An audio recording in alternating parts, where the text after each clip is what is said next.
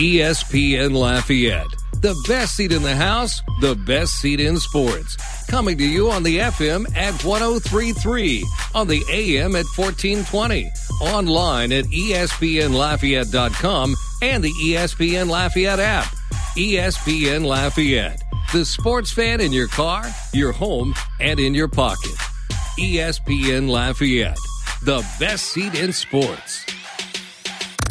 Great Scott! The Great Scott Show. And as they head into the final furlong, all of the other radio stations and radio hosts are left in the wake of a keen turn of speed by the Great Scott Show, the champion. With Scott Prather. Steal the show. On ESPN 1420 and ESPN1420.com.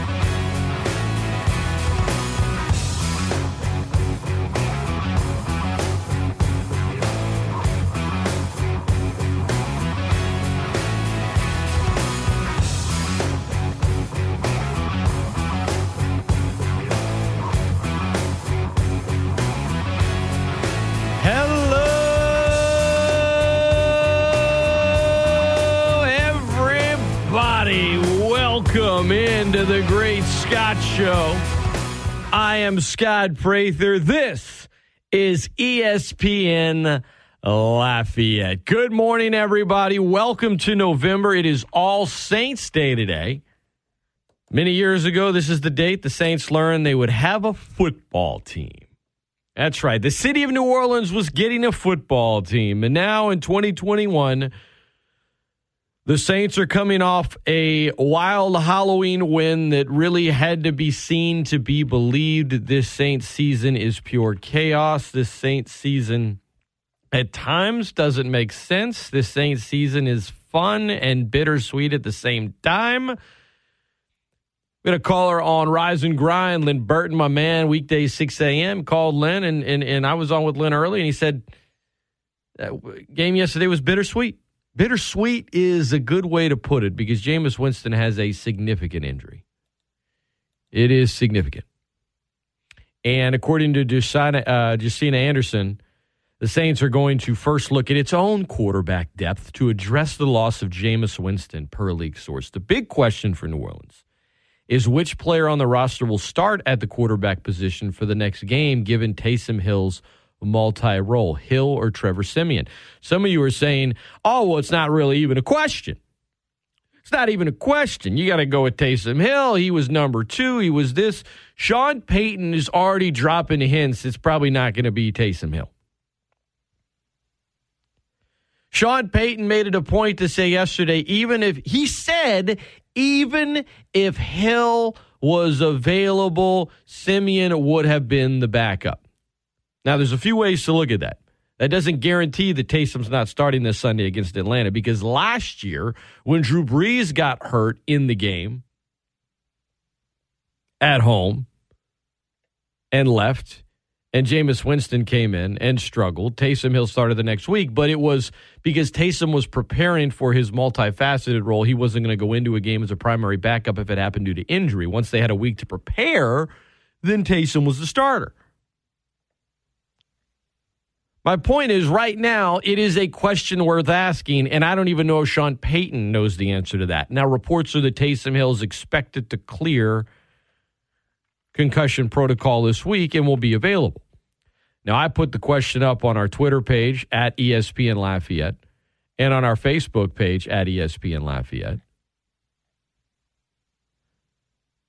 Who will the Saints start on Sunday? Or should they make a move? The trade deadline is this week because uh, nothing's official yet. But I'm telling you, Jameis Winston didn't play in this year, and I am seeing everything from Brees will come out of retirement. Uh, no, he won't.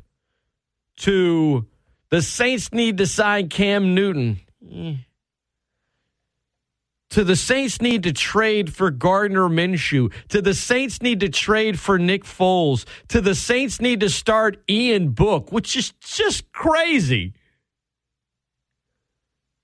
To the Saints need to sign Philip Rivers. I mean, you guys, I know it's social media, but holy cow, I mean, some of these things are Very outlandish.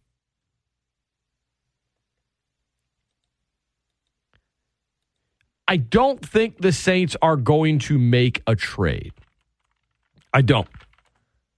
The NFL trade deadline is coming up tomorrow at three o'clock. And I mean, I say I don't think the Saints are going to make a trade for quarterback. Maybe they make a trade for wide receiver. Wouldn't hurt. I mean, this is you, you want to know you want to know where the Saints offense is right now. You want to know how improbable that win was yesterday, even though they won by nine. I say improbable. I mean, the defense was was just ferocious. Shout out to them, despite um, completely broke down coverage in Cyril Grayson's fifty yard touchdown. I could have caught that and scored on that play. But with the exception of a few hiccups, the defense was awesome. They forced turnovers. They got it done. But the to tell you where the Saints offense is, their longest offensive play from scrimmage yesterday was a pass from Trevor Siemian to Kevin White.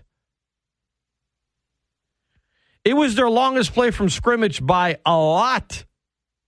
The next one was a, Deonte Harris reverse where he rushed for 22 yards.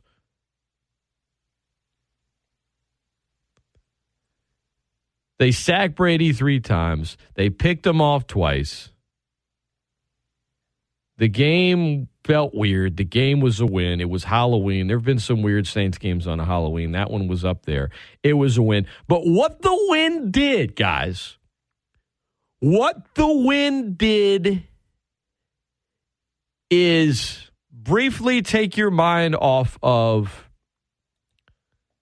the Saints situation at quarterback. Look, the Saints have done well with backup. Sean Payton, to his credit, has done well. Okay, Luke McCown, no, he didn't beat the Panthers the year they went to the Super Bowl, but he played awfully hard and the game came down to the last minute.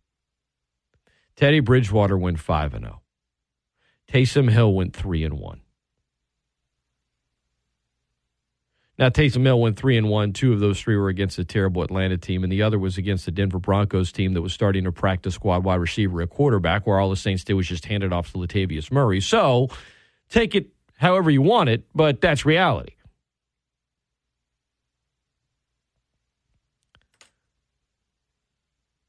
The Saints are not going. Uh, uh, let's just let's just get this. Drew Brees is not coming out of the NBC booth. It's not happening. He's retired. He's gone. The Saints are not going to make a trade for a quarterback, at least not a starter. My prediction, my educated guess, based on some of the things Sean Payton has said, based on what Josina Anderson has reported, I believe that the Saints will roll with Hill, Siemian, and Book. And depending on how it plays out, they may consider bringing in Cam Newton for a workout. They may consider saying, hey, Philip Rivers, why don't you drive over here from, you know, two states away and give us a tryout? But I, I, I think that's sort of last case scenario. Sean Payton is good. He's also arrogant. He's arrogant enough to think that, you know what? I can do this. Hell, look at our record. We're 5 and 2. I can figure this out. Saints have Atlanta, then they're at Tennessee, whose defense is horrible. They're good. But then you got to go to Philly. Then you've got the Bills and the Cowboys back to back Thursdays. Then you got the Jets. Then you got the Bucs again. Then you got Miami, who's bad. The Panthers, who aren't good, and Atlanta. I mean, this is a team that, despite all the chaos, is going to be right there in the mix for a playoff spot. But there's going to be a time, whether it be this Sunday, whether it be the week after, at some point where the quarterback play is just eh because as thrilling as that win was yesterday, and the fact that Trevor Siemian was, I guess, uh, I think my boy Larry Holder put it, more good than bad, but was good and bad, but more good than bad. There was. There was a moment there in the second half when Tampa Bay was coming back and the Saints offense was just dragging. Dragging. And then the interception throw by Siemian, which fortunately was wiped off due to a, a, a, a roughing the passer call on Tampa, who had plenty of dumb penalties yesterday, which really helped the Saints. Let's not let's not overlook that. Trevor Siemian beat the Saints and Drew Brees in the Superdome, and then just beat Tom Brady and the Bucs in the Superdome. Was he great? No. Was he terrible? No. Little random fact about one Trevor Siemian. Trevor Siemian, is it Siemian or Siemian? I don't even know. I guess I should figure it out. I say Siemian. I have no idea why I'm starting to say Siemian this morning. I don't know what's going on. Trevor Siemian once turned down a Pro Bowl invitation. In 2017, he turned down a Pro Bowl invitation. And you know where he ranked that season? In passer rating, he was 23rd. In completion percentage, he was 25th. In touchdown passes, he was 22nd. In passing yards, he was 24th. Turned on the Pro Bowl that year and actually hadn't started a game since. Do not be surprised if he starts this Sunday, though Taysom Hill is expected to be back. What do the Saints do? Hello, everyone. I'm Scott Prather. We're going to open up phone lines in just a moment at 269 1077. I'll get to your phone calls. You could tweet the show at ESPN Lafayette. For those of you that normally hear Coach Billy Napier here Monday mornings at 715, unfortunately, Billy cannot come on this morning. It is due to the altered schedule. They're in a team meeting. Cajuns have a short week. We will get into the Cajuns back in the AP top 25, which I said they would be after that performance. 45 nothing homecoming. The fans showed up. They showed out 28,794. They were loud. They were proud. The weather was perfect. Great atmosphere at Cajun Field on Saturday. More on that coming up later. Oh, guess who else is on the show today? Rich Eisen will be on with me next hour. I recorded an interview with him. His show, The Rich Eisen Show, premieres on our airwaves today. It premieres on our airwaves. It's been around for a couple of years. Rich Eisen Show, noon, right here on ESPN Lafayette. The Dan Patrick Show today at 9. And oh, by the way, are you listening to me on the FM? That's right. We are now simulcast ESPN 1033 FM, ESPN 1420 AM. This is ESPN Lafayette, the best ticket in sports. I am Scott Prather. Let's get back to the phone lines. Good morning. Hello. Welcome into the Great Scott Show. Morning, Scotty P. How you doing today, buddy? I'm good, man. What's going on? Uh, you know, I got a couple of questions for you. Um, you watch that game, you, you know, you had made a comment. It was really strange. Uh, I'd like to know how much of that game you think the Saints won, and how much of the game you think Tampa Bay helped the Saints win. And uh, the other part of my uh, question is when you look at the landscape of the NFL, and obviously the NFC is much better than the AFC, at least on the top heavy side of one, two, three type, you know, how many wins do you think is going to take to be a wild card team on the NFC side? I ain't talked to you in a while. Love you, Scotty. Peace out, bro. Great to hear you, Tennessee. Appreciate the call, man. Um, in the NFC, you're probably going to need. I mean, look, you, ten gets you in. Ten gets you in. But right now, if the playoffs started today, Carolina would be in, and they're four and four. You know, the NFC is top heavy in the NFC West because you got LA and Arizona. The Rams and Cardinals are both good. Green Bay's winning the North. You got Tampa and the Saints that are close to one another. Tampa may pull away. We'll see how the Saints. And I get it. The Saints just won yesterday. Um, but you're looking at it, it, it, Let's let's say let's say it's not the Saints. Just hypothetically, let's say the Bucs win the division. Maybe the Saints win it. I don't know whoever the loser is in the NFC West, whoever finishes second in the NFC West and NFC South will be in the playoffs. Between the Cardinals, Rams, Bucs, Saints, two of those four are going to be wild card teams. That leaves two more wild card teams. Carolina or Minnesota or San Francisco. If you're the Saints, you just got to finish above two of those three.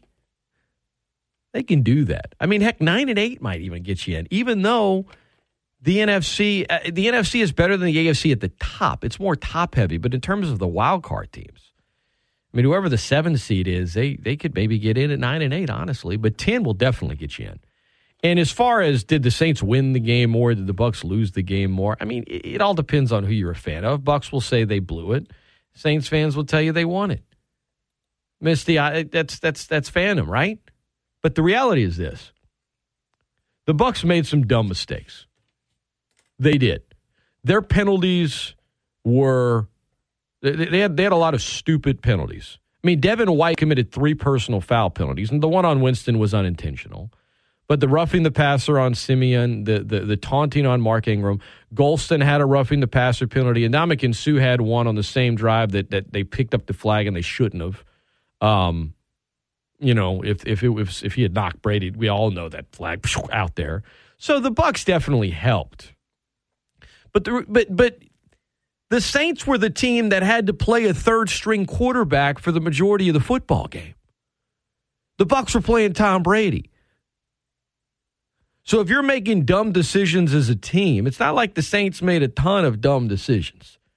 Some would say, oh, well, Sean Payton made a dumb decision. What was he doing late in the game throwing incompletions when he should have been milking the clock? Sean Payton, uh, yeah, he, he seemed a little uh, seemed a little upset about that. Yeah, I know what you're thinking.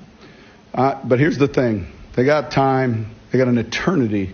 I'm thinking score. So I still haven't met the person that's got the form. I, I hear all the time you can't leave Brady time on the clock. And so there's two methods. We could eat up time and kick a field goal, and he's got plenty of time to get his team back in field goal range. The perfect scenario is you eat up clock and you score. Well, that's easier said than done. You, you know, in other words, run, run, score on third down. And so I'm thinking of scoring on any down because when you look at the time and you, you do the studies, him having to come back to kick a field goal is much easier than him having to come back and score. And obviously, obviously, I don't want to throw an incomplete pass. I, I don't. Um, and yet, everything about today's approach was going to be like super, super aggressive. And I heard the fans. It, it is what it is. But there's more to it than just I, I always, I'm always curious as a play caller when the announcers say, "Hey, you want to eat up as much time as possible and then score." Well, then I want to know those three plays.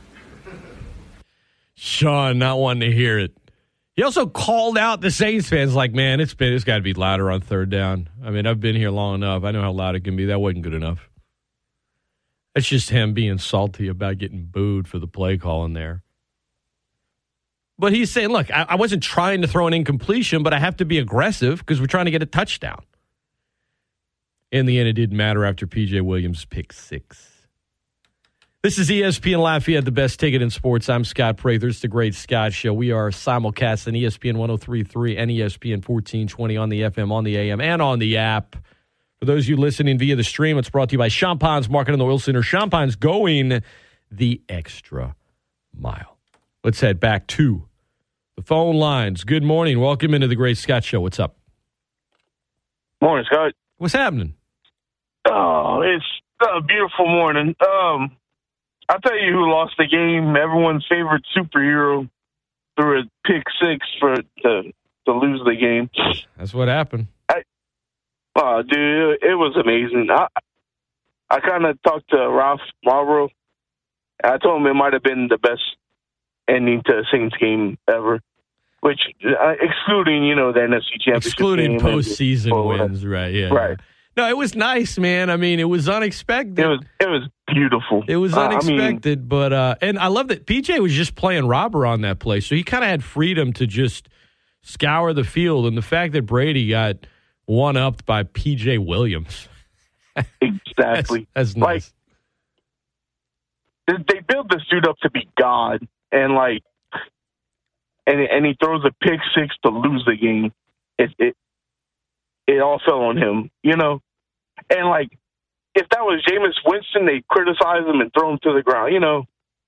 They, yeah, they yeah. Well, when you, ha- when you have and, a when you have a resume, despite some shady things involved in the resume, but when you have a, re- a resume with as many Super Bowls as he has, yeah, you're not going to get you're not going to get crucified when you throw a pick six. And I'm thinking, so the rest of the season, we're gonna. I'm thinking of rolling with Trevor Siemian and keeping Taysom Hill Taysom if Hill. you, You, know, if if if the Saints just stand pat, and again, I do not expect them to make a move at the trade deadline because they have limited cap space and it's it's tomorrow at three. Um, if you just keep Siemian Hill and Book, I think that's the best option. I don't know that that's what they're going to do. Um, but Sean Payton, like- Sean Payton said yesterday that um, regardless, you know, that Siemian would have been the backup yesterday, even if Hill was there. But last year that happened in the game. Brees got hurt, right? It was Winston, and Hill wasn't the starter until they had a week to prepare. So that he's not necessarily giving anything away there. But uh, reportedly, Hill's supposed to clear concussion protocol this week. And I I think it's probably best to do what you did. I mean, Siemian isn't great, but you just need a game manager with his defense. Um, right. and and and he's going to make mistakes. I mean, he is. And the one thing, the one thing like Siemian showed that Taysom Hill can't do. I mean, Siemian threw an excellent ball to Kevin White, and he actually caught it like I think a, an angel got its wings yesterday. that was funny. That was funny. The big, the biggest, the longest offensive was- play of the game for the Saints was a pass for. Someone had told you before the game the biggest offensive play today for the Saints is going to be a 38 yard pass from Trevor Siemian to Kevin White. You would have thought, good lord, the Saints are going to be losing by like 30 and just put these put them in at the end of the game. You know, put all these backups in, and that's that's how that play is going to happen. Like you would not have thought it was going to come in this crucial moment you know, to start the second half where the Saints get this touchdown that puts them up big, then they blow the lead, then they get it back. That was uh that was a wild one yesterday, man. Yeah, yeah, he struggled to catch that ball, but I mean, thank God he, he caught it. I couldn't believe it. I mean, that must have been the first time he caught a So pass. I and- you know, look, I, I have a confession. I'm I saw the majority of the game yesterday. Now I you know I had to take my kids trick or treating, so I was watching like the last you know five minutes on my phone. But I went outside to like set up this hotspot so that I'd be able to like get it on the walk. And I walked in and they like that there was it was like the the third play of the drive. So I missed it. And I went and looked at my phone and I was like I was like, no way. No way they got down the field on a 30. So I actually still have not seen that highlight. So in my mind, Man, he still hasn't even caught a ball. I, I got to see it to really know what had happened. Yeah. I mean, I, I feel like y'all. it, I feel like this is just this elaborate prank on me that the world's playing. All right, Scott. Well, I, I'm thinking rolling with Siemian because, like, he has experience in the system. He's been there for what two years. I mean, I, and he has starting experience with Denver. You know, I, I think he's the best option right former now. Pro Bowler, Right. Former Pro Right. Bowler turned down the Pro Bowl invitation, but he still can say he was invited. I appreciate All the call, man. Have a good Thank- one. All right, we're up against the break. You're listening to ESPN Lafayette on the FM dial at 1033, on the AM dial at 1420. I'm Scott Prather. This is the Great Scott Show. Big, big, big player yesterday. It won't still up in the stat sheet. I'll tell you who it is. Plus, Cajun fans showing up and showing out on Saturday. That in more. Don't go anywhere. The Great Scott Show continues after this on ESPN Lafayette, the best ticket in sports. First you mock it, rock it, and then you sock it. Well, I got the styles and all. When the bird floating down on the New York breeze, every thought in the mind is a planted seed. ESPN Lafayette. The best seat in the house, the best seat in sports.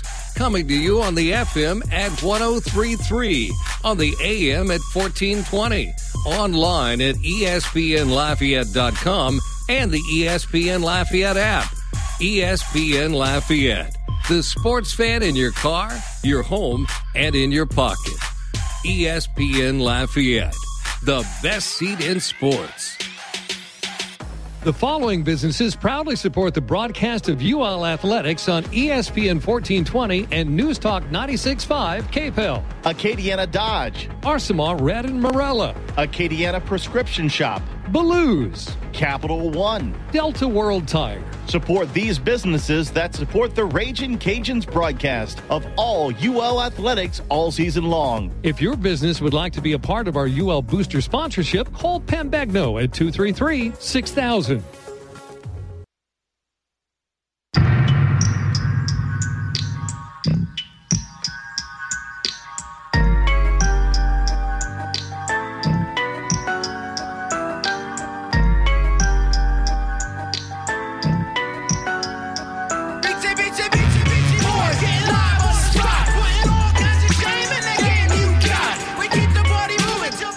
Welcome back into the Great Scott Show. I'm Scott Prather, ESPN Lafayette, the best ticket in sports.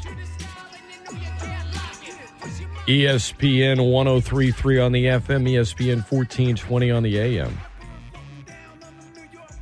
With Jameis injured, should the Saints sign or trade for another QB or roll with Trevor Siemian and Taysom Hill? That was a question we put on Facebook early this morning, and some of the comments. I, I don't, I don't, I, I don't know what you guys are even thinking.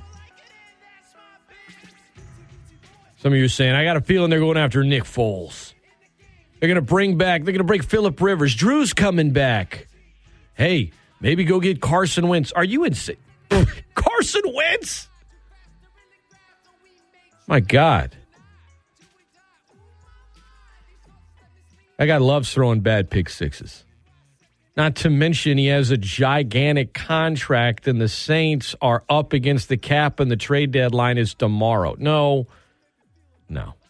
Saints will likely roll with what they got on the roster, and then if it goes south or there's another significant injury, then they're going to sign somebody who's not currently on a team that has NFL experience.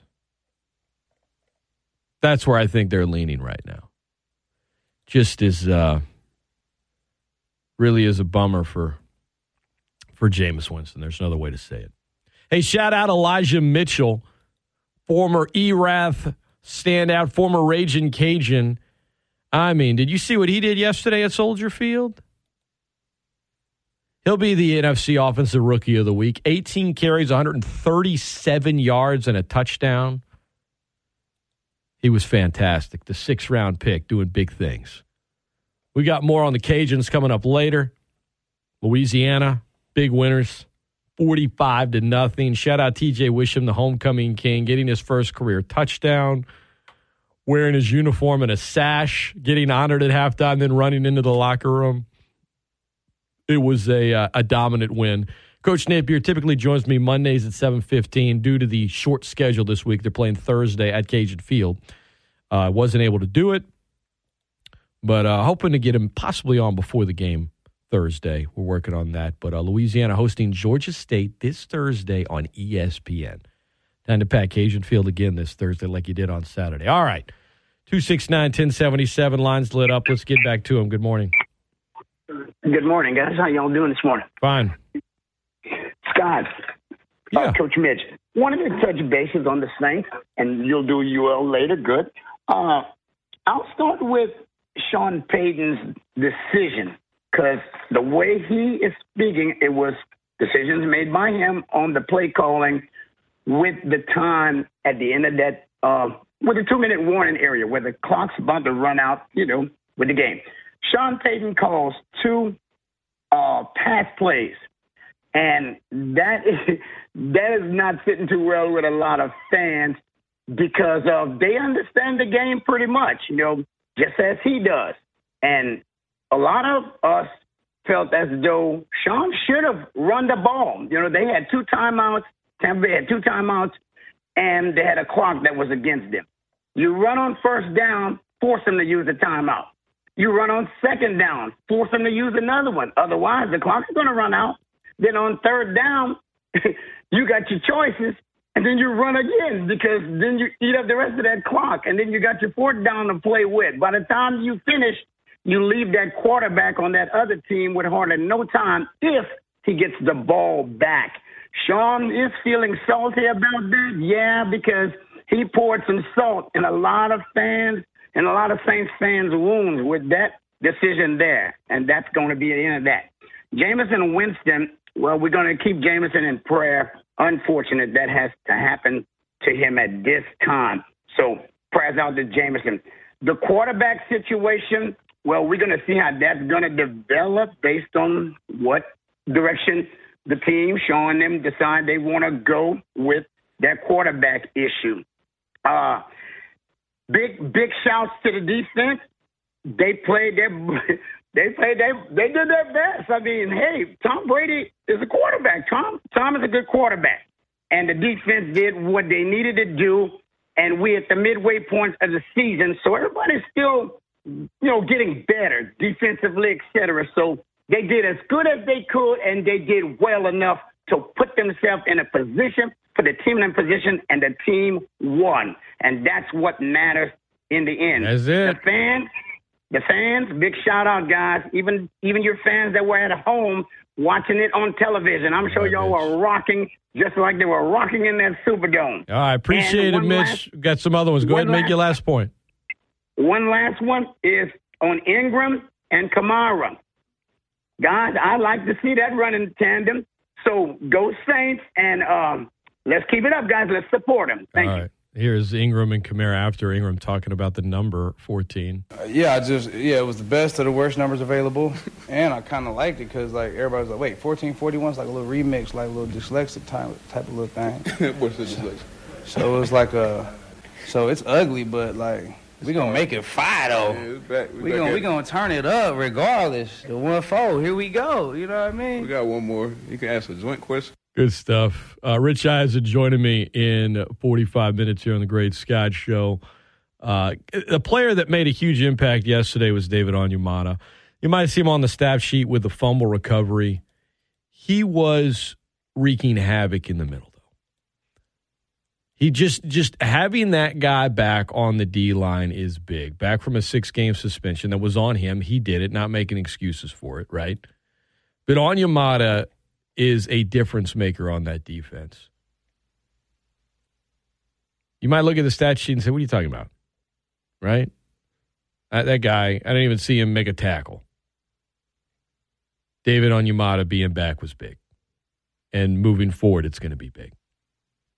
All right, let's head to the phone lines. Keep it going. Lines are all lit up. ESPN Lafayette. Good morning. Welcome into the Great Scott Show.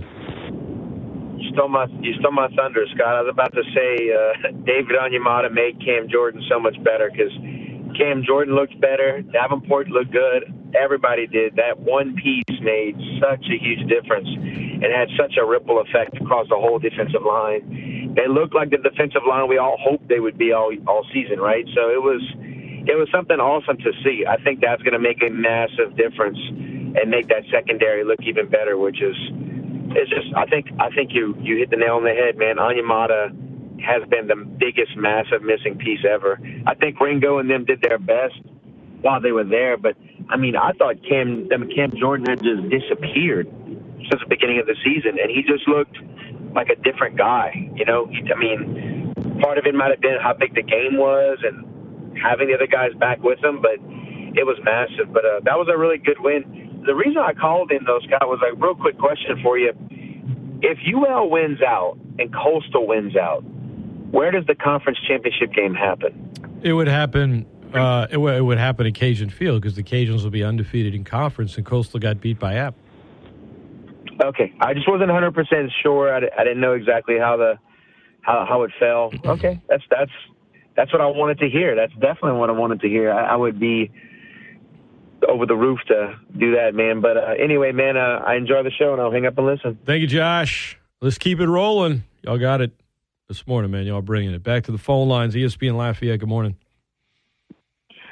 you should ask Ryzen. Excuse me, you should ask uh, Rich Eisen. Hey man, if the Cajuns, uh, Louisiana football team, they win the uh, the division, I think you should come to Lafayette, have a little game day type situation. Well, I think you're. Are you thinking of Reese Davis? No, Rich Eisen. Rich, I, Yeah, Rich Eisen, on. just college stuff. I mean, he's more of an NFL guy. Yeah, I know, but just the idea, man. No, I so so here's here's the here's the kicker. So Rich Rich is uh, a busy guy. Um, we recorded the interview Friday afternoon. Oh, okay. So it's already been done, and so but it's trust me, it's still good stuff. You're gonna want to listen, but uh, no, I can't do that. Although I will ask him about Cajun food for sure. And, and speaking of that, how that works, man. So you have ESPN, but Dan Patrick, what I thought is he NBC? Uh, he is, they're they're part of different uh, radio umbrellas. Now, TV wise, it's different. Yeah, I think both of those Oh, guys okay, are on. Uh. I'm not sure which one Patrick. Patrick's maybe on NBC and, and Eisen's on Peacock. He's on the cock, but um, but no, man, radio's uh, radio's a different avenue, and we're still we're still You're ESPN. Lafayette. We still got some uh, ESPN national programming at night and later in the day and, and carry things like that. But uh, yeah, during the day, national shows Patrick nine to noon, Rich Eisen noon to three. Um, speaking of the the uh, fumble recovery, why Davenport wasn't credited with a sack on the? Didn't he strip him? Like wasn't wasn't Brady behind the line of scrimmage? I know he didn't go down, but I thought any if a if a quarterback behind the line of scrimmage and you kind of strip him, is it? I, I, thought like- was I it was it was it Davenport or was it Cam Jordan? I don't know. I don't remember. That was Cam Jordan? Oh, okay. I thought I thought that was Davenport. It might have been. uh, causing havoc. I don't I don't know. Um, Because You know I think it. I think it was I think it was Cam Jordan, but Okay. it's one thing when you like he got stripped from the front. I think it's like does the quarterback go down? Did the ball come out where he was getting tackled? All that. I'm, you know, it ends up coming down to whoever is is the the the stats scorer, uh, the statistician in the game. Um, and I don't. I'd have to go back and check and see what what they actually credited on that play. I'm gonna try to look in. I'm gonna look at an official scorebook and see what they did here. yeah, I sent you something, man. You know, I don't know if you saw it yet. Yeah, uh, I don't. Please send me a resp- Hey, hey, hey! Don't don't don't comment on it, man. Hey, man. I was just just like some people are just arrogant, man. Like the way I- I'm sure you know if I if I sat down with you and talk, I'm sure you probably know who this guy. You know, I'm not even gonna say anything, but No skin, no no skin off of my back at all. It doesn't surprise Oh, me, I- but well, trust me, I know. you know, I'm not. I, I'm I not, know. Not worried about. But, but hey, man, people. but I say this though, get back to the game, man, and also Saturday Chamber of Commerce weather, uh, weather, taking that from Jay Walker. Uh, but the thing about, uh, I, I think Trevor Siemian, I think he's going to be all right, man. Uh, I think, uh, I think Chong, like you said, I, I, I feel coming from in that that Payton has this this thing, you know. Well, you know what? I think I can do some things. he with him. is. He's a You know? great coach, and he's also really arrogant, and he's going to feel like he can make this work.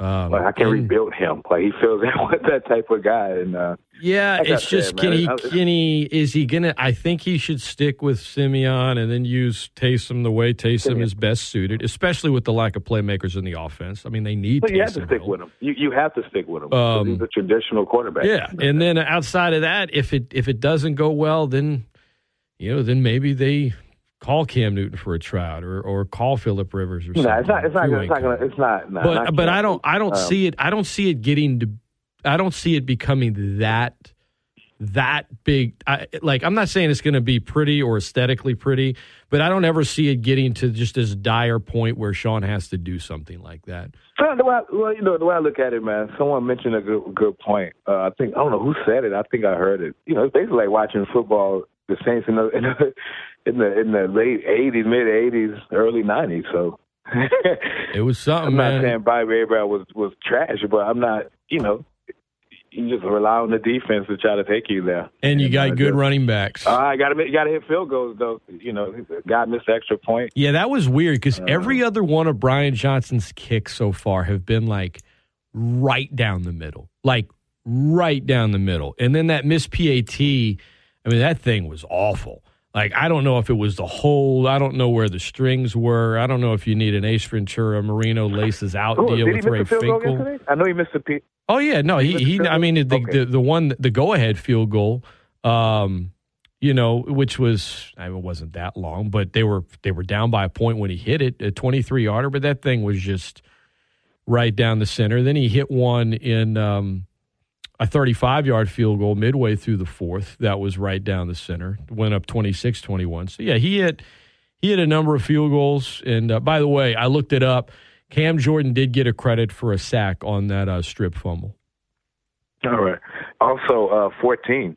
Uh, there's uh, Ingram, who also wears that number. Brandon Ingram, Mark Ingram looks good in New Orleans Right. players. Kind of worked out. it kind of works out. But look, man, yeah, man. Please, I, I would love to hear, uh, get a response. Thank All you. right, man. Bye. All right. Uh, before we hit up this break, we talk a little Cajun football next. Got some a couple of awesome highlights. Sean Payton, uh, Mitch called, said, you know, fans booing him, questioning his play calling on the. You know, I the reality is they would with with two timeouts left, the Saints would not have been able to take all the time off the clock if they just ran it three straight times. If they ran it twice and Tampa used both of their timeouts, which assuming they would have, you had about 150 left. Then on third down, you would have snapped the ball. At best, if you don't get a touchdown and you don't throw an incompletion on third down, at best, you're able to milk the clock down to 105. Ballpark. So you're still leaving 65 seconds on the clock if you don't get a touchdown and you're only up by two. 65 seconds for Tom Brady to go down and get in field goal range. It's not like the Bucs had two timeouts and there was one minute left and it was first down and you could have milked it down to like 10 seconds. That's not what the situation was. Now, I get that fans still wanted him to use those timeouts, but Sean Payton wasn't backing down in his defense of that play calling late in the game. Yeah, I know what you're thinking. Uh, but here's the thing they got time, they got an eternity. I'm thinking score. So I still haven't met the person that's got the form. I, I hear all the time you can't leave Brady time on the clock. And so there's two methods. We could eat up time and kick a field goal, and he's got plenty of time to get his team back in field goal range. The perfect scenario is you eat up clock and you score. Well, that's easier said than done. You, you know, in other words, run, run, score on third down. And so I'm thinking of scoring on any down because when you look at the time and you, you do the studies, him having to come back to kick a field goal is much easier than him having to come back and score. And obviously, obviously, I don't want to throw an incomplete pass. I, I don't. Um, and yet, everything about today's approach was going to be like super, super aggressive. And I heard the fans. It, it is what it is. But there's more to it than just. I, I always, I'm always curious as a play caller when the announcers say, "Hey, you want to eat up as much time as possible and then score." Well, then I want to know those three plays. All right, we're going to take a timeout at ESPN Lafayette on the FM dial at 1033, on the AM dial at 1420, and online on the app and on the website. When we come back, Cajuns 45, Texas State nothing. Louisiana back in the top 25. What's the outlook like moving forward for this week's game on Thursday and overall for the Cajuns following that?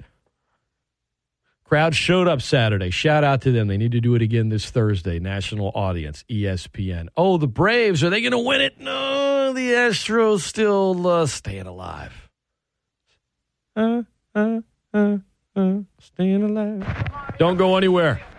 Great Scott Show continues on ESPN Lafayette after this. Rich Eisen joining me in 30. Don't go anywhere.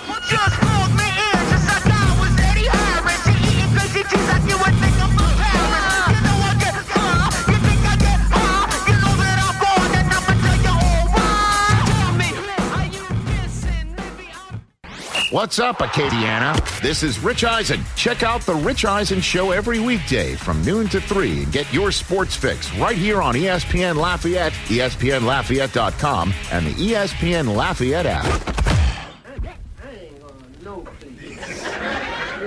Move me. Raise him. Give it to Raise him. Bishop. Touchdown, Louisiana. There's the king. Pick him up. Pick him up. Carry him over here.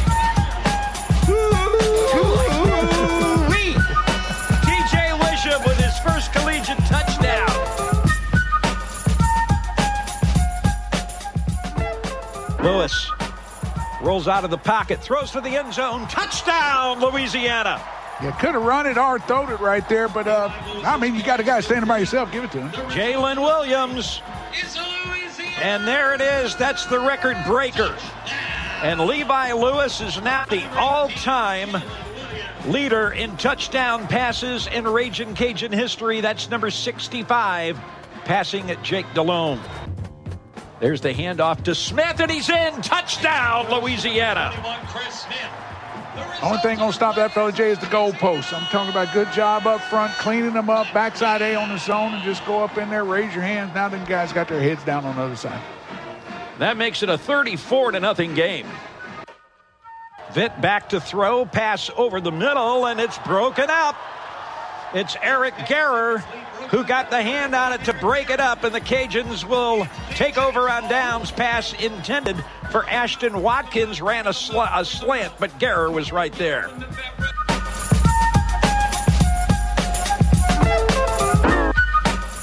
Welcome back E ESPN Lafayette. Scott Prather coming at you. It's the Great Scott Show. Final segment of this hour. We'll have open phone lines again next hour in the first segment. Up against the clock right now. Louisiana, 45 to nothing. They were a 21 and a half point favorite, and uh, they covered that with ease 425 total yards.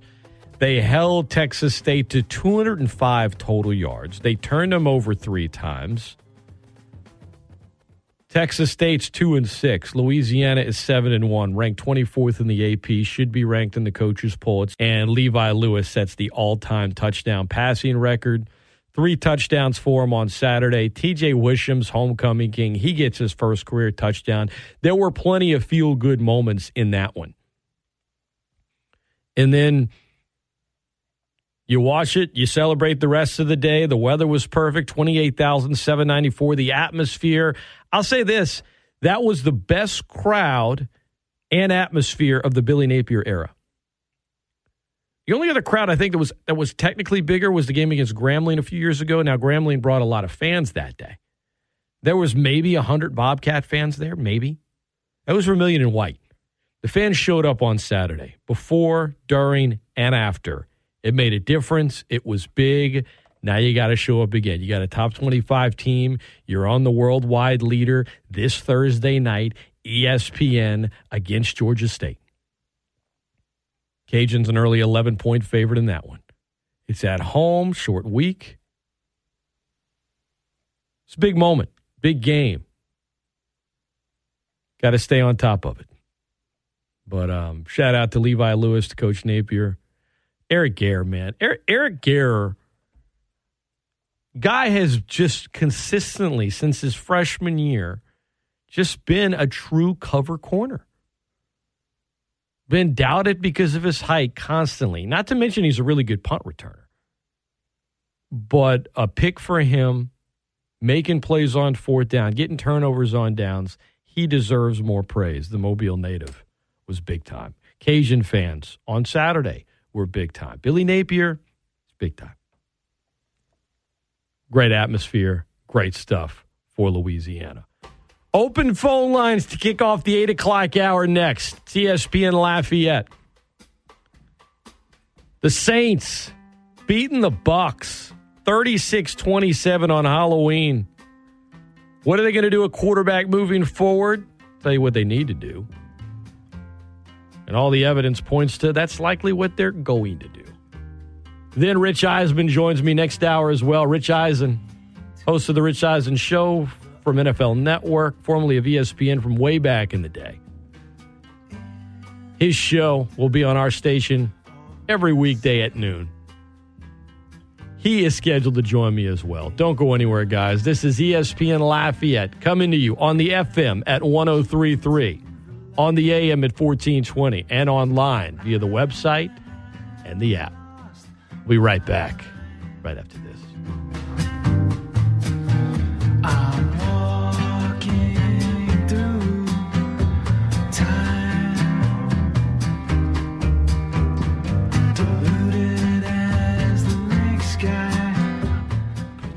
What up, sports fans? I'm here to remind you that basketball is back, baby. The crossovers, the three pointers, the dunks, it is here. Basketball is back. I'm fired up. I know you are too. I love hoops and I love fantasy sports and I love winning.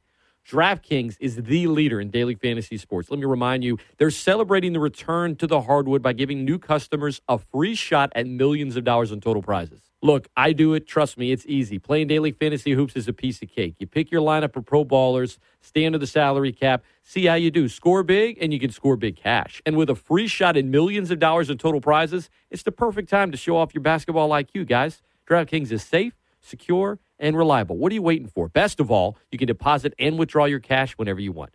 So download the DraftKings app now and use promo code 1420. This week, new customers can get a free shot at millions of dollars in total prizes when you enter promo code 1420 to get that free shot at millions in total prizes.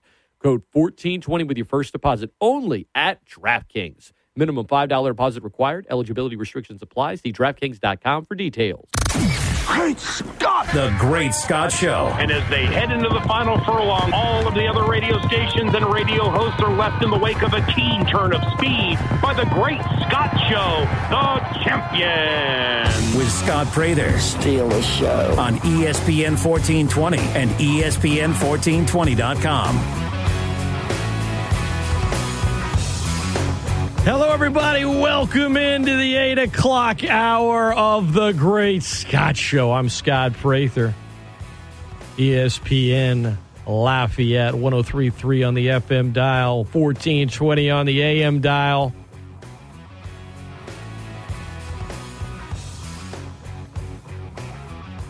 We're coming to you from your speakers to your ears. Happy to have you with me on this Monday. Cajuns 24th in the AP poll. I think I mentioned something about them needing to be ranked in the coaches poll today. They should be. They're ranked 26, just outside the top 25 in the coaches poll, which is a mistake. But uh, they are in one poll, and uh, a win Thursday should eventually get in the other. Talk uh, more Cajuns as the week goes on. Of course, Jay Walker will be in tomorrow, working on, hoping to get Coach Napier on at some point. Typically, he joins me on Mondays, but with the condensed schedule this week. They had a team meeting this morning. He wasn't able to come on live. Uh, we're talking to Rich Eisen later this hour. Don't want to miss that. My interview with him. And of course, we have talked a ton about the Saints and their win yesterday when you got players like Trevor Siemian, Alex Arma, Garrett Griffin, Gar- Kevin White making big, big plays, impact plays. Defense was good lot to dig into. 269 1077. Phone lines are open for you. Bring it. Let's head to the phone lines now. Good morning. Well, good morning. Am I up? You are, Kyle. Good morning, man. How you doing on a Monday? Yeah. Well, I'm. I, I've got mixed emotions, man. A little bittersweet. Uh, you know, uh, bittersweet and bittersweet, man. Mm-hmm. I'm I'm happy that the Saints won. I'm thrilled that they uh you know did what they normally do to Tampa. I'm um you know feel terrible for uh Jameis and uh I wish he was would be able to you know be our quarterback the rest of the season. He he earned that right, and uh I just think it's uh it sucks, man. Has he But- played? Yeah, has and- he played and his the last thing is- down as a Saint? Because he's not playing again this year, and it's the end of his contract. I I don't I don't know I don't know. I'll I'll just say this. I was thinking this for some for some reason. I, I I don't know what I was you know for some reason he was brought up or I saw something on uh on on, on YouTube or whatever Saturday, and you know it hit me. You know I, I thought you know Jameis it, for whatever reason it just hit me that you know Jameis may not ever be a great football player, but I think the way he's worked and the how hard he's worked and everything, and to you know to to just everything he's done is going to make him a great coach one day, or, or maybe even a great general manager. I think one day this guy, I don't think this guy's uh, his football. I don't think his football living ends with being a player. I think he's going to be able to translate everything that he's learned and gone through into being a coach or general manager one day. I really do because you're talking about a guy who has come from stardom about as far down as you could go, still stay in the league, and then started to really bring himself back up. And of course, his fight ain't over. I don't know if he'll, you know, I, Well, he's I about to have the play. hardest rehab process of his life in front of him because uh, Well, I mean, you know, yeah, but I, I mean, the guy, he's got a the road. guy has proven, the guy has proven that he really has courage and strength and He's character. He proved a lot of things to me. I didn't like. I, I mean, I didn't, I didn't care for the guy at all when he was at, when he was at Florida State or at Tampa Bay. I thought he was an immature. You know, he acted like a punk. But he but he he changed completely changed my perception of him. I mean, he he is a he is a man. He is he's he's worked his tail off to do to be where he was and everything. But I didn't really call about Jameis. I called about Sean Payton. Uh, you know, Sean Payton had Jameis on his pitch count. It cost us the game against the Giants, and it, but he goes the completely the opposite way. He, he like to cost us the game again, but our defense saved us thank goodness. And the, you know the fact that everybody decided all at one time to ball out finally, which I, I don't know where that came from, but I mean all of a sudden you had guys that haven't been producing, they all started to produce all at the same time, which that was thrilling to see. But Sean Payton would have lost this game if it had not been for our defense. And he, he it wasn't just it wasn't just him refusing to run the football and and make Tampa Bay use their timeouts and run clock. You also might have actually scored running the football, which you didn't do because you didn't complete but one pass, and it was nowhere close to the end zone because Tampa had the end zone covered. So uh, on top of that, the two drives in the second half where we didn't do anything back to back. I think we ran one play out of the, both of those series and there's sometimes when you just get you, you he gets too much going one way and or too much going the other way. He came in. Look, look. Payton went into yesterday's game and was going to be ultra aggressive and talked about Tampa's run defense, and he decided they were going to pass it a ton because even even before James. Well, this I understand that, but when you get up, we can, yeah, but when, when you I'm get not. up Hey, Kyle, 23 to Kyle, Kyle. Wait, wait, wait. I'm not making an excuse for him. I'm just Yeah. telling you No, that, like, you even before, even before 7 Winston got hurt, they were passing the vast Yeah. majority of the plays. Right, but I don't. I understand that. I understand that. You know, you feel like you're in a game where you got to score 40 points Mm-hmm. because you feel like they might score 40 points. But when you get up 23 to seven in the second half, no, you're ready to wipe the floor with them. That's what. That's where I'm thinking. Okay, now we got Mark Ingram. Now we're ready to to, to bust in with some, th- you know, uh, Ingram and, and Kamara back to back to back. You know, keep running them to just just alternate them, running the football because our offense was starting to open up some holes for our running game, and they were starting to physically manhandle their defensive line, and we just didn't even try. We, we, I don't know how many runs we had, but you take away the scrambles out of that, those runs, and it wasn't many more than Well, what they did. here- here's, here's, here's what the they did. They ran it on the drive where they got a field goal to extend to 26-21. On the previous two drives, which were awful, when it was 23-14, he was sacked on first down. Now it's second and 22. Short pass to Harris, incomplete. Another incomplete. You know, on the following drive, now it's 23-21, incomplete pass. Then they run the ball. It's third and six. One time. Then Siemian fumbles and you know um, picks it up and throws an incomplete they ran, pass. They, they So- had they had one they had one run Right. in in they just didn't move. They just didn't move the sticks. I mean, it was it was the play Well, they- calls that well, didn't they work. they- well, they, that's because they got pass happy with a twenty-three to seven lead. Go ahead and punch them in the face. punch they them moved in the the, face. Punch them in the face. And the way to punch, and, and especially when you had the ball first and goal, you had the ball first and goal. And, and I'm going to tell you something about about Sean Payton. All right, I know he loves Alvin Kamara. Okay, I know he loves him. I love Alvin Kamara. He's a great player. But if you've got Mark Ingram and Mark Ingram is got the crowd just going nuts, and you got an opportunity to finish this game off or at least punish them and make them burn all their timeouts, you don't make them just run off 14 seconds and only burn one timeout. They only had two timeout after the after the first down. You gotta they get a had- touchdown. It was all. And they it was at the two minute Need to get a warning. touchdown. They had already burned the timeout. I know. I know the fun. situation, Kyle. We saw it. There was two minutes. Well, yeah, There's but you two minutes, and if they force them to call both the timeouts, and then it's not an incompletion on third down. If you don't score, there's about 105 left on the clock. And if you do score, and now it's 105. you know you, you now they got to go down and get a touchdown. You want to get a touchdown there. In the end, PJ Williams got the that, pick six, so it was good to go. Throwing incompletion. Of course not. They didn't. They didn't mean to throw incompletions, Kyle. The football, They didn't mean to throw incompletions. They didn't mean to throw You're going to get.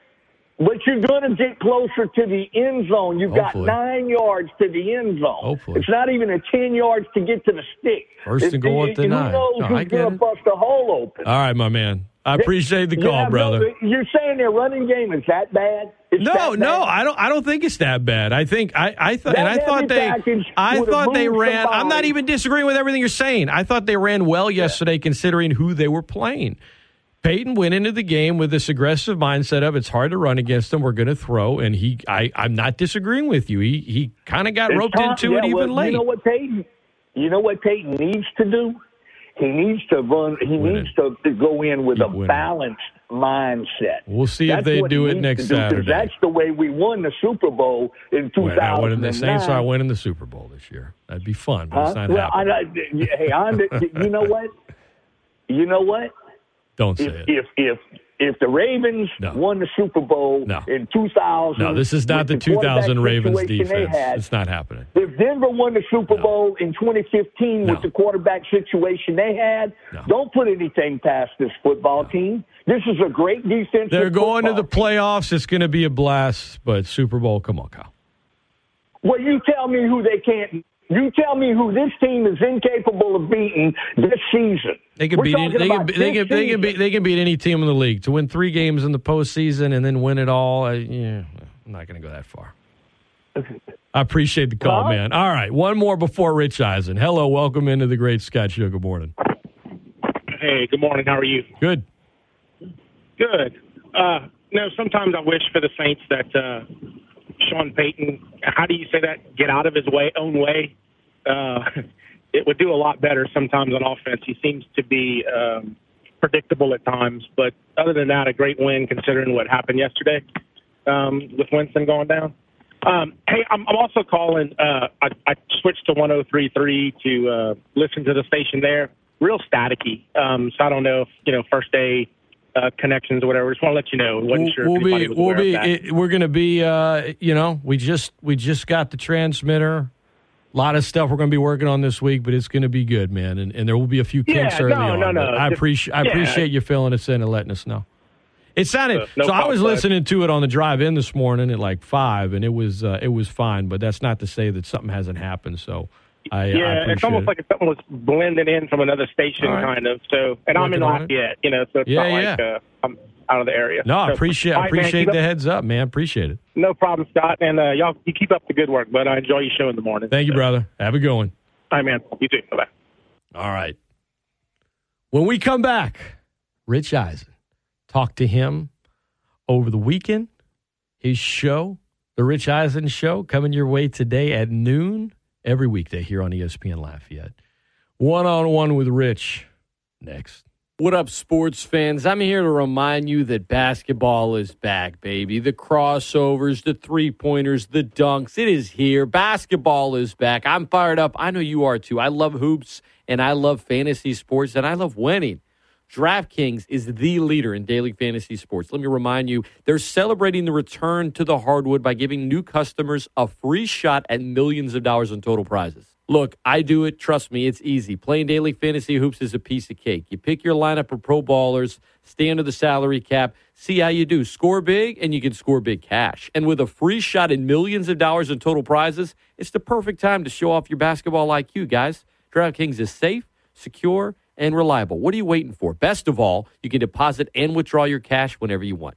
So download the DraftKings app now and use promo code 1420. This week, new customers can get a free shot at millions of dollars in total prizes when you enter promo code 1420 to get that free shot at millions in total prizes. Code 1420 with your first deposit only at DraftKings. Minimum $5 deposit required. Eligibility restrictions apply. See DraftKings.com for details.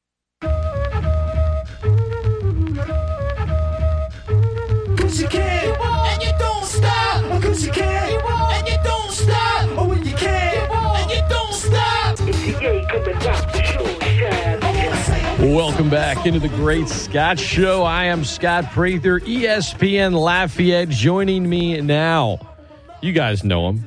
His show premieres in our market today here on ESPN Lafayette, noon to 3 every weekday from the NFL Network, from the Rich Eisen Show. It is Mr. Rich Eisen. Good morning, Rich. How's life, man? What's up? I am doing well. How are you? I'm doing great, man. All right, what's your what's your favorite Beastie Boys song of all time? Well, I was born in Brooklyn, so I'll have to go no sleep till Brooklyn. Um, you know, it's the first time I ever slept on planet Earth was in the borough of Brooklyn.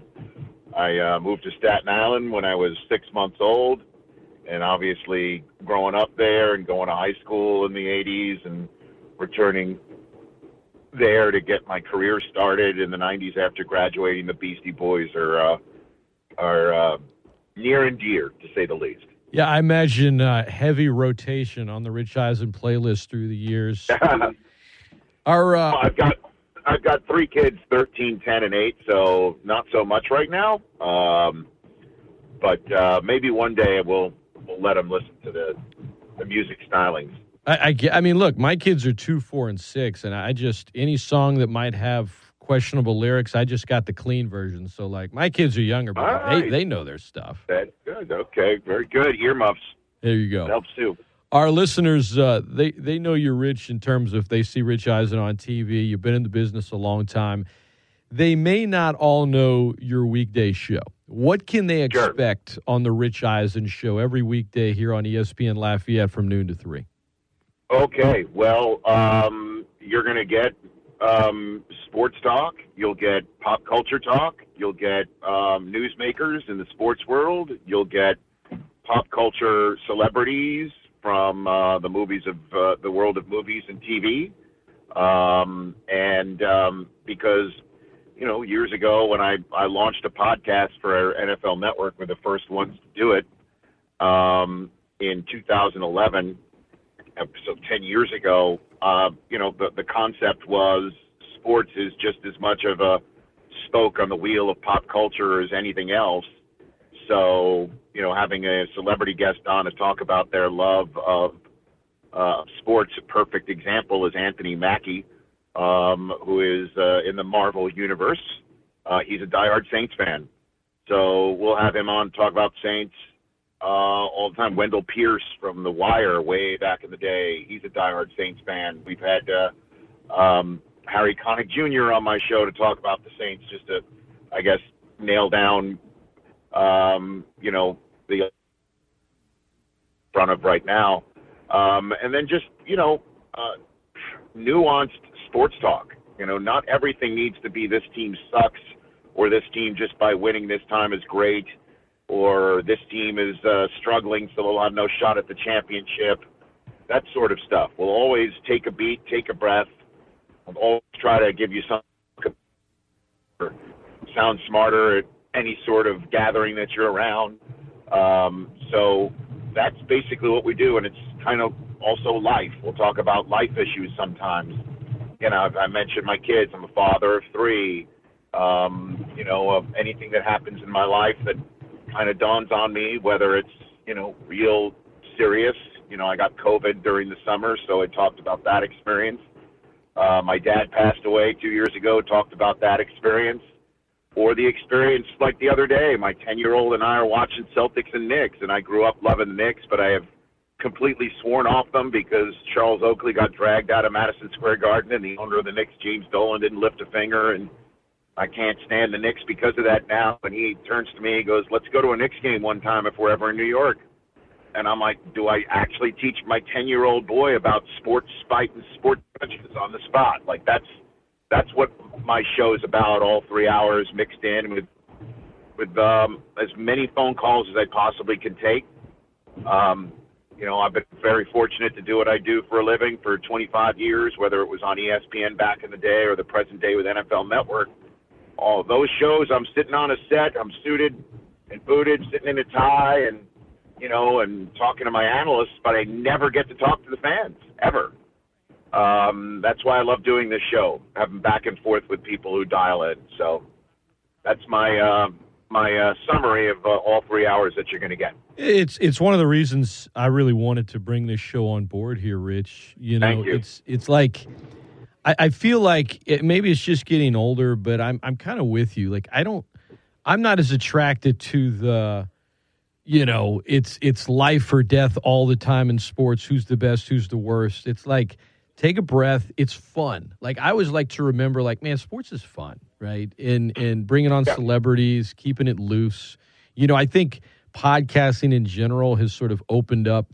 You you see the impact of it bleed over into sports radio, and most shows like yours, like mine, have it essentially a podcast, but they're not a standalone podcast. My point is the idea of just having an authentic conversation instead of oh well you say left i say right and let's just yell even if we believe it or not i like the I, I like the authenticity that you bring and and whether it's something serious and most of the time fun you know keep it keep it loose man i mean you, you mentioned anthony mackie I, I love that i heard him make a joke one time about how like you know being in the Marvel universe was awesome, but when I was first approached to play Black Falcon, I, I had like a lot of hesitation because I didn't want to play a character named Falcon, of course, because you know, I mean, anybody that's a real Saints fan hates the Falcons, so you know, right. he's uh, no, he's Yeah. he, it's just it's it's. Speaking of Rich, let me ask you that. What, you interact with every with every fan base. What what is what has been your interaction over the years with Saints fans? Oh wow! Well, I mean, Saints fans first and foremost love football. I mean, the thing that I, I always get a kick out of is when you see a big football game Sunday night, Monday night, Thursday night, late window on a Sunday, uh, week 13, week 14, and you see the markets in the United States, the television markets in the United States that take in the games. And, you know, one and two is always of the cities that are being represented by the two teams playing in the game. And then number three is always New Orleans, even though the Saints aren't playing in it, you know, and I just love that. I mean, I, I always have my mind blown by the number of times that New Orleans is always in top five television market watching a big game and the Saints aren't in it. But, you know, the other aspect of it is the obvious one is the passion for the team and for the city. And one of the most memorable moments of my career was being in the Superdome when it reopened after Hurricane Katrina for the Monday night game against the Falcons. NFL Network was there. The game wasn't ours, obviously, it was ESPN's, but it was a, a major initiative of Paul Tagliabue to make sure that the Saints never moved because of the hurricane and the subsequent year, you know, away from the dome. And um, so we we were there. And the we being me and Steve Mariucci and Marshall Faulk, who, as we all know, is Mr. Nolans. And um, he was so moved and so emotional about the reopening of the dome that night. And I will never forget, obviously, the moments that that's now commemorated with the statue outside the stadium of Steve Gleason blocking the punt. But it was just a couple of plays before that where Vick is rolling out of the pocket on the first possession for the Falcons, and he fumbled the ball, and the ball was rolling on the ground, and the subsequent sc- yells and screeches and you know hollering of the Saints fan was one of the loudest I've ever heard in my life. Where it looked like the Saints could get the ball on a turnover right then and there, and the place went nuts. And then, you know, I turned to Marshall. I was sitting next to him, and he's just like laughing because of how intense it is and how the fans are into it and how he knows all about it, having sold popcorn in the Superdome when he was a kid. And then two plays later, the block punt happens, and I thought they'd have to reattach the roof again. Mm-hmm. And I'll never forget it. I'm like getting goosebumps even talking about it right now.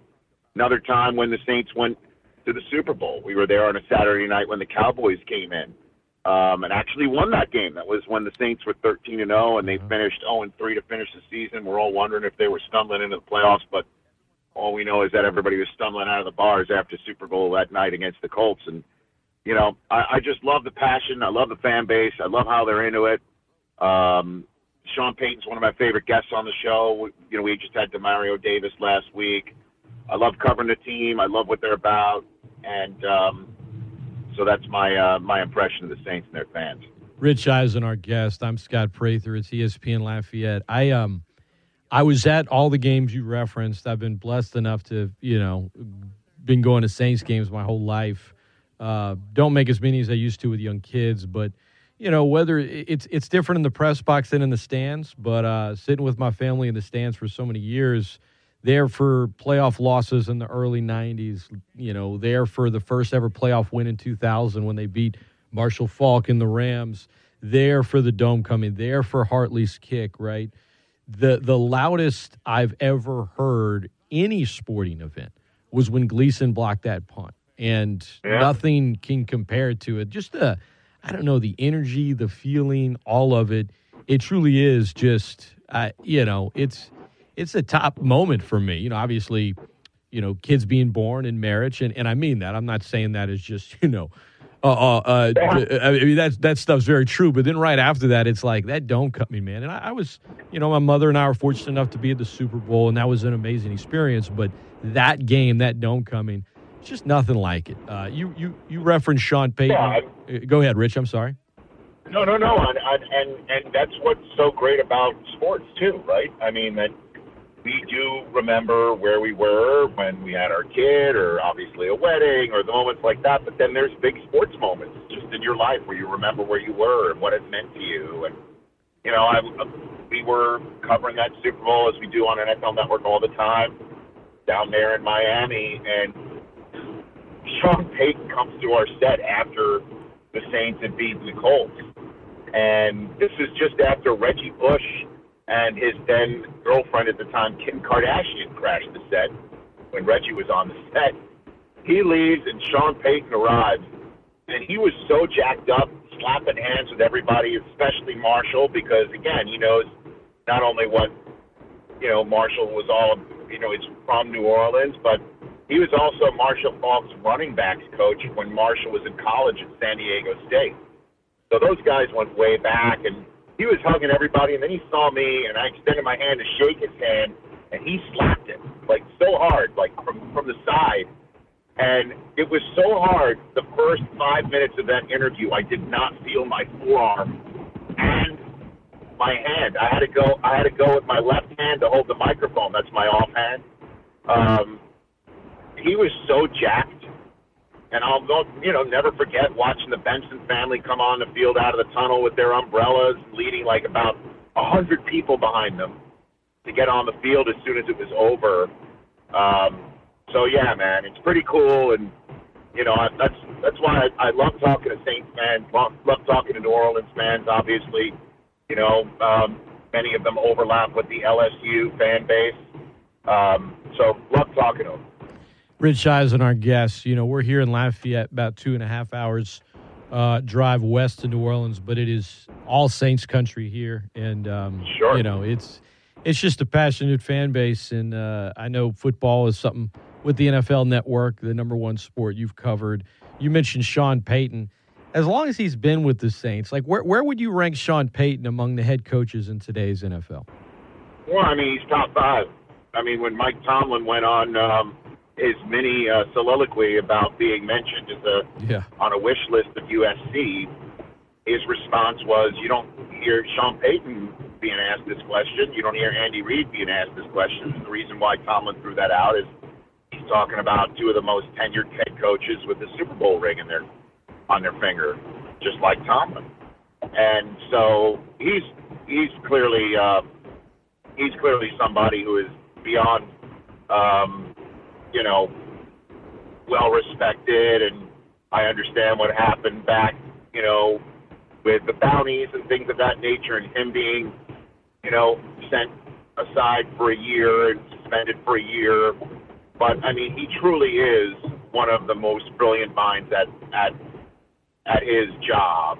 And, you know, I've gotten to know him and really like him a hell of a lot. And um and also, you know, now what's going on with Jameis and him turning the page from Drew Brees is is a, uh, a, a terrific challenge that I'm, you know, keen to see how all plays out. Um, and now I, he, he's, he's going to go down as the greatest Saints coach in the history of the franchise. Oh, there's no question And I'd about love that. to see him yeah. win another ring for you and the rest of the fan base there. That would be pretty amazing for him too. Yeah, you win another one, then then you can start maybe talking about Canton. Um, but with that, Rich Eisen, our guest. Last Saints question, Rich, and then and then I have two more before I let you run. We appreciate you taking the time. The Rich Eisen Show premiering in this market today, right here on ESPN Lafayette, Monday through Friday, noon to three. Perfect blend of sports, pop culture, interviews, the works. Uh, Alvin Kamara, is he underrated, properly rated, or overrated in your mind nationally? No, no, he's properly rated. He's the top five running back in the league. He's he he he would be if if the Saints wind up going on a, a remarkable run this year. If that happens, he would be an MVP candidate if something like that happens. I mean, he's a guy that again fans of fans of your of the station and I'll call it our station now.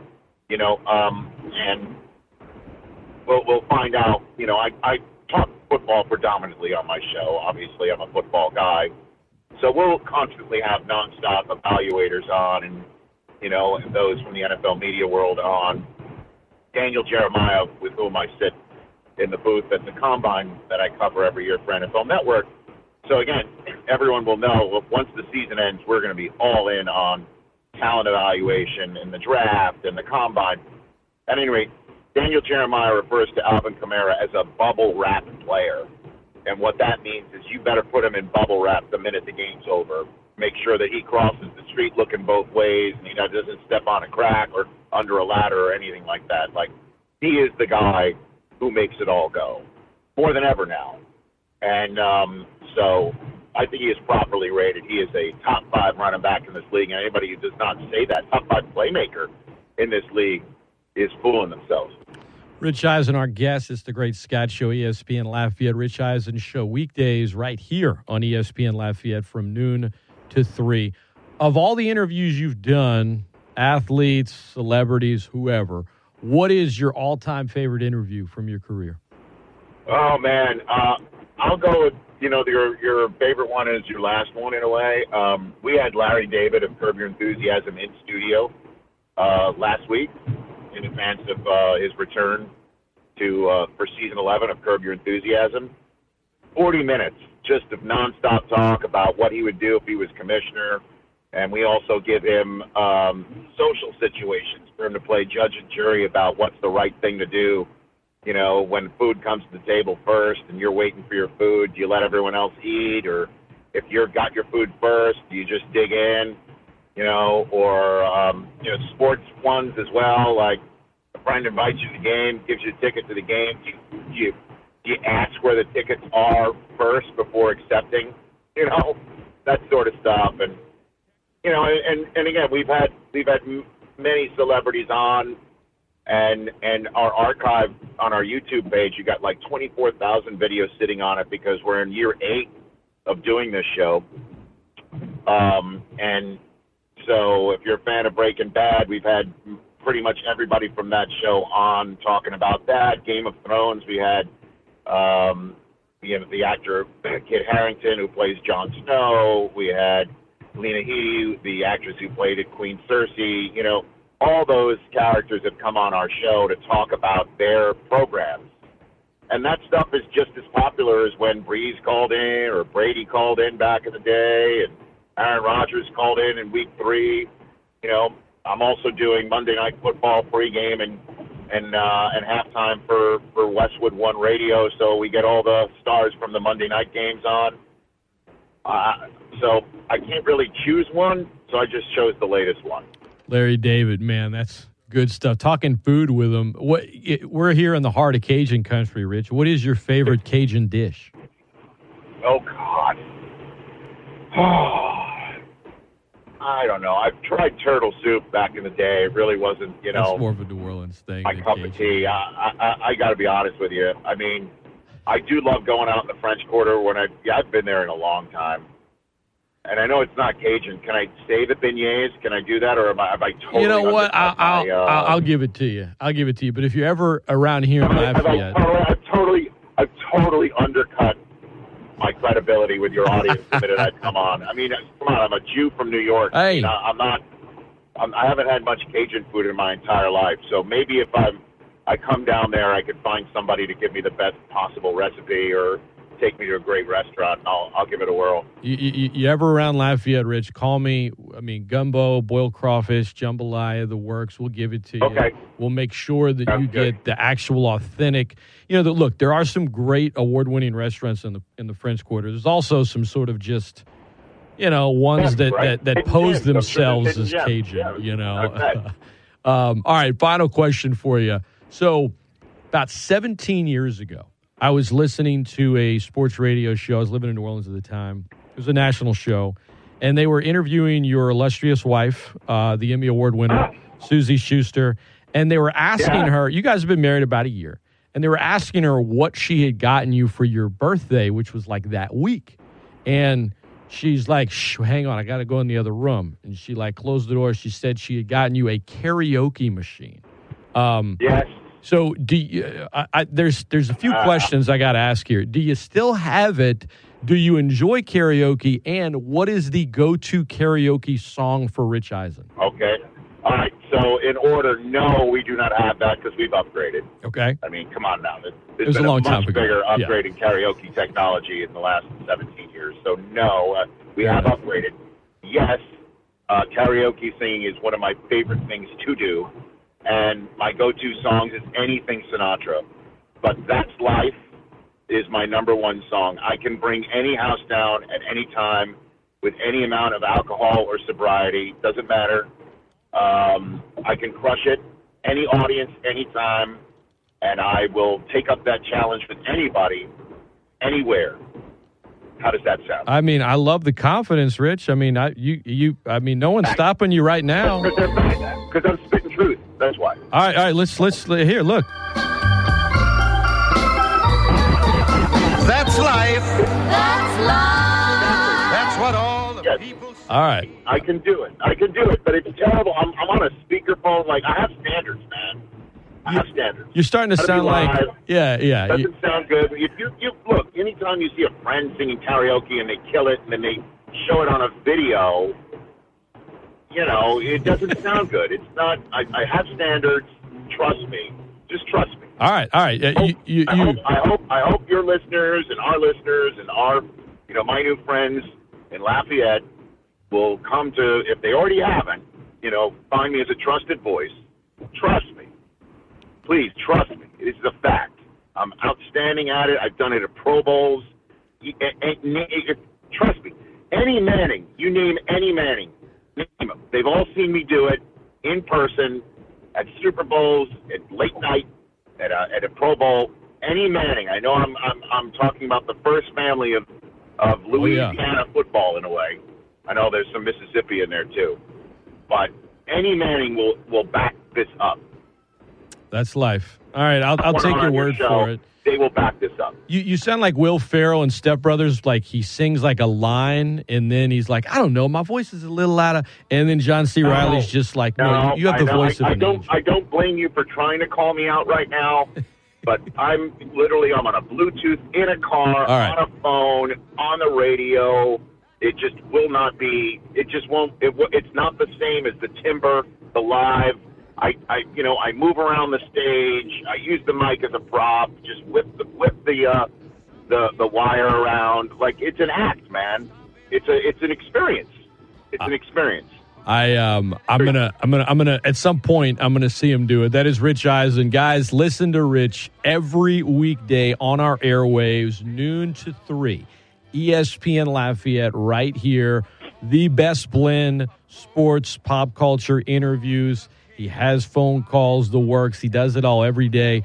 Rich, man, welcome to the ESPN Lafayette family. We're glad to have you. It was great chatting this morning, man. And uh, at some point, I, I, I want to hear that's life whenever the conditions are right. Yeah, you got it. Conditions are right. Is just be in the room when when we're doing it. That's All all. right, all right. I will, I'm gonna I'm gonna work on room. that. Uh, all right, that is Rich Eisen. Rich, man, all the best. Appreciate the time, my friend. Thanks, bud. All right, up next, we'll open up the phone lines again here on the Great Scott Show final segment. Saints Bucs yesterday. Biggest key to the game. What went? Um, who was the MVP of the game? We'll break it all down next. It's ESPN Lafayette. I jump right on a big bird, and then I'd fly.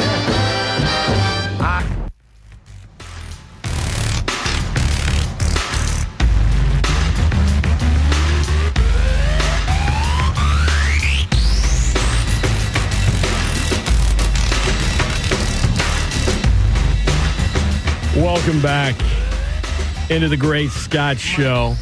I'm Scott Prather, ESPN Lafayette. For those of you in Lafayette, you can now hear us on the FM dial at 1033. Still on the AM at the OG 1420, and of course, online streaming worldwide. The Saints have been underdogs 13 times since 2018 from a betting standpoint, and they are 11 and 2 straight up in those games. You put obstacles against the Saints, there's almost a part of Sean Payton that maybe it's the ego, maybe it's the fact that he's a really good coach, probably a combination of both that he likes it. He likes it. Trevor Siemian, I, I guess, it- you know, you could look at the Saints defense and say, okay, give one of them an MVP from yesterday. David Onyemata may not still up on the stat sheet, stat sheet aside from a fumble recovery, but he was opening things up for Cam Jordan. He was opening things up for Davenport. He was big. You could look at CJ GJ and say he was getting in their heads. He got an interception, but he was also responsible for some long gains by Chris Godwin. The one thing the Saints defense could not do well yesterday was defending Chris Godwin in the slot, and then had one major breakdown in the 50 yard touchdown pass to Cyril Grayson, a New Orleans native who didn't even play college football, just ran track at LSU, made his second catch ever, and that one was I could, with respect to Cyril, I mean, I could have caught that pass. There's nobody around him. But you, you know, it, it was a joint effort from the defense. I, I lean toward Trevi, Trevor Siemian because you got a third stringer that has to go in against a team with a very good defense that blitzed him 15 times. I think the starting experience really came into play yesterday for him because he wasn't frazzled by it. A lot of third stringers come in, you're throwing nonstop blitzes at him, and it's like, oh God, oh God. I don't remember you remember any given Sunday. Jimmy Fox was the third stringer. But do you remember the second stringer that backed up Dennis Quaid in that movie? He was in like a scene, went in in one play, and then just psh, the nerves got to him. They blitzed him. He was done. That wasn't Trevor Siemian though. Now losing Winston hurts, and it hurts a lot. And it felt like the end for the Saints yesterday when it happened in that game. And you are going to feel the impact of it. But Cam Jordan said afterwards, look, the defense, they're confident. They're going to keep this team afloat. They've done it before. Last two seasons give us the confidence we can do that. I mean, how many teams can blow a coverage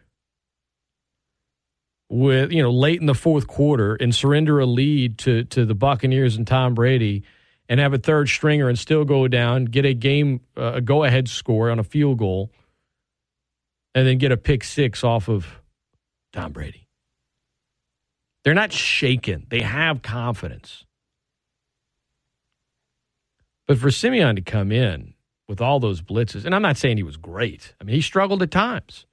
But when you, all things considered,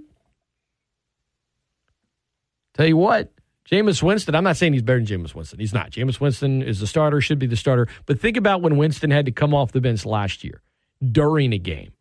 Think about when Teddy Bridgewater had to come off the bench against the Rams during the game back in 2019 and how they looked without the week of preparation, without the starting reps. That's why Trevor Siemian really was, I think, the, MVP yesterday for the Saints, all things considered.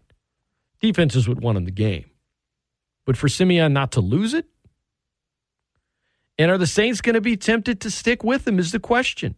Know, we put some questions up over on our Facebook page on Twitter about what should they do? Should they try out Cam Newton? Should they are they going to start Taysom Hill? And we get all kind of reaction from you guys. Oh, trade for Gardner Minshew, trade for Teddy Bridgewater, trade for so some. Uh, oh, the worst take I saw was trade for Carson Wentz.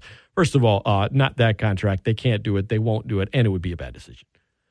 But Sean Payton has the confidence and the arrogance and possibly the skill set to just say, you know what, this is a challenge. I think I can do it. Are the Saints like Siemian played just good enough where now, okay, Taysom Hill's expected to clear protocol. Are you going to start him against the Falcons at quarterback, or are you going to leave him in the Swiss Army knife role in an offense that desperately needs playmakers outside of Kamara and now Mark Ingram? And Taysom Hill is a playmaker. And until Michael Thomas comes back, you don't really have one elsewhere. What do you do? Do you have the out to just get one more look and say, yeah, well, Taysom's back, but we kind of need to bring him along slowly because of the concussion. And so we're going to go ahead and let Siemian start and then get another look at what he does with a week of planning and prep. He's a game manager, but the Saints have a good offensive line, albeit yesterday, you know, Tampa brought the heat a lot. They brought an extra guy a lot, but Tampa's good defense.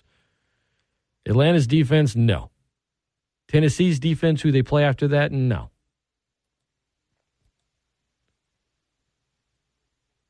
By the way, that Tennessee game in 13 days might look a little different now because it's in Nashville, but reports are that Derrick Henry likely suffered a season ending foot injury yesterday, and the Titans win over the Colts. Is there one player more important to a team's offense than Derrick Henry is to the Titans? If there is, there aren't too many. It's been a great show. It's a new era. ESPN Lafayette. Shout out to Lynn Burton for Rise and Grind. He kicked it off this morning at 6 a.m. Hear him every weekday. Dan Patrick and the Danettes coming up next on the Dan Patrick Show. My boy Rich Eisen will be on at noon. Brad Topham, Top's Take. Top is uh, traveling back from vacation today. We'll have some best stuff. we'll have some audio, we'll have some local stuff for you from 3 to 4. I will talk to you guys tomorrow. Jay Walker will be in studio with me. We'll have some other guests lined up as well. ESPN Lafayette coming to you in Lafayette at 1033 on the FM dial, 1420 on the AM dial, and live via the stream and the app everywhere else. Talk to you guys tomorrow. Welcome to November.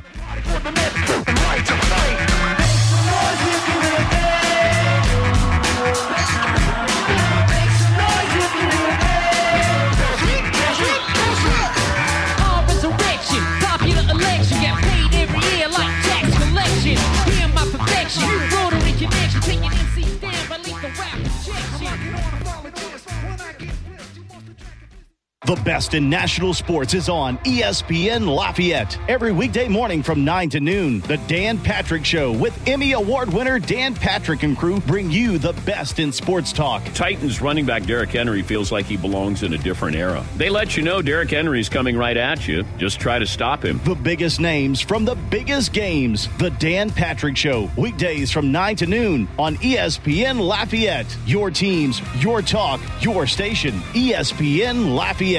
What up, sports fans? I'm here to remind you that basketball is back, baby. The crossovers, the three pointers, the dunks, it is here. Basketball is back. I'm fired up. I know you are too. I love hoops and I love fantasy sports and I love winning. DraftKings is the leader in daily fantasy sports. Let me remind you, they're celebrating the return to the hardwood by giving new customers a free shot at millions of dollars in total prizes. Look, I do it. Trust me, it's easy. Playing daily fantasy hoops is a piece of cake. You pick your lineup of pro ballers, stay under the salary cap, see how you do. Score big, and you can score big cash. And with a free shot at millions of dollars in total prizes, it's the perfect time to show off your basketball IQ, guys. DraftKings is safe, secure, and reliable. What are you waiting for? Best of all, you can deposit and withdraw your cash whenever you want. So download the DraftKings app now and use promo code 1420. This week, new customers can get a free shot at millions of dollars in total prizes when you enter promo code 1420 to get that free shot at millions in total prizes. Code 1420 with your first deposit only at DraftKings. Minimum $5 deposit required. Eligibility restrictions apply. See DraftKings.com for details.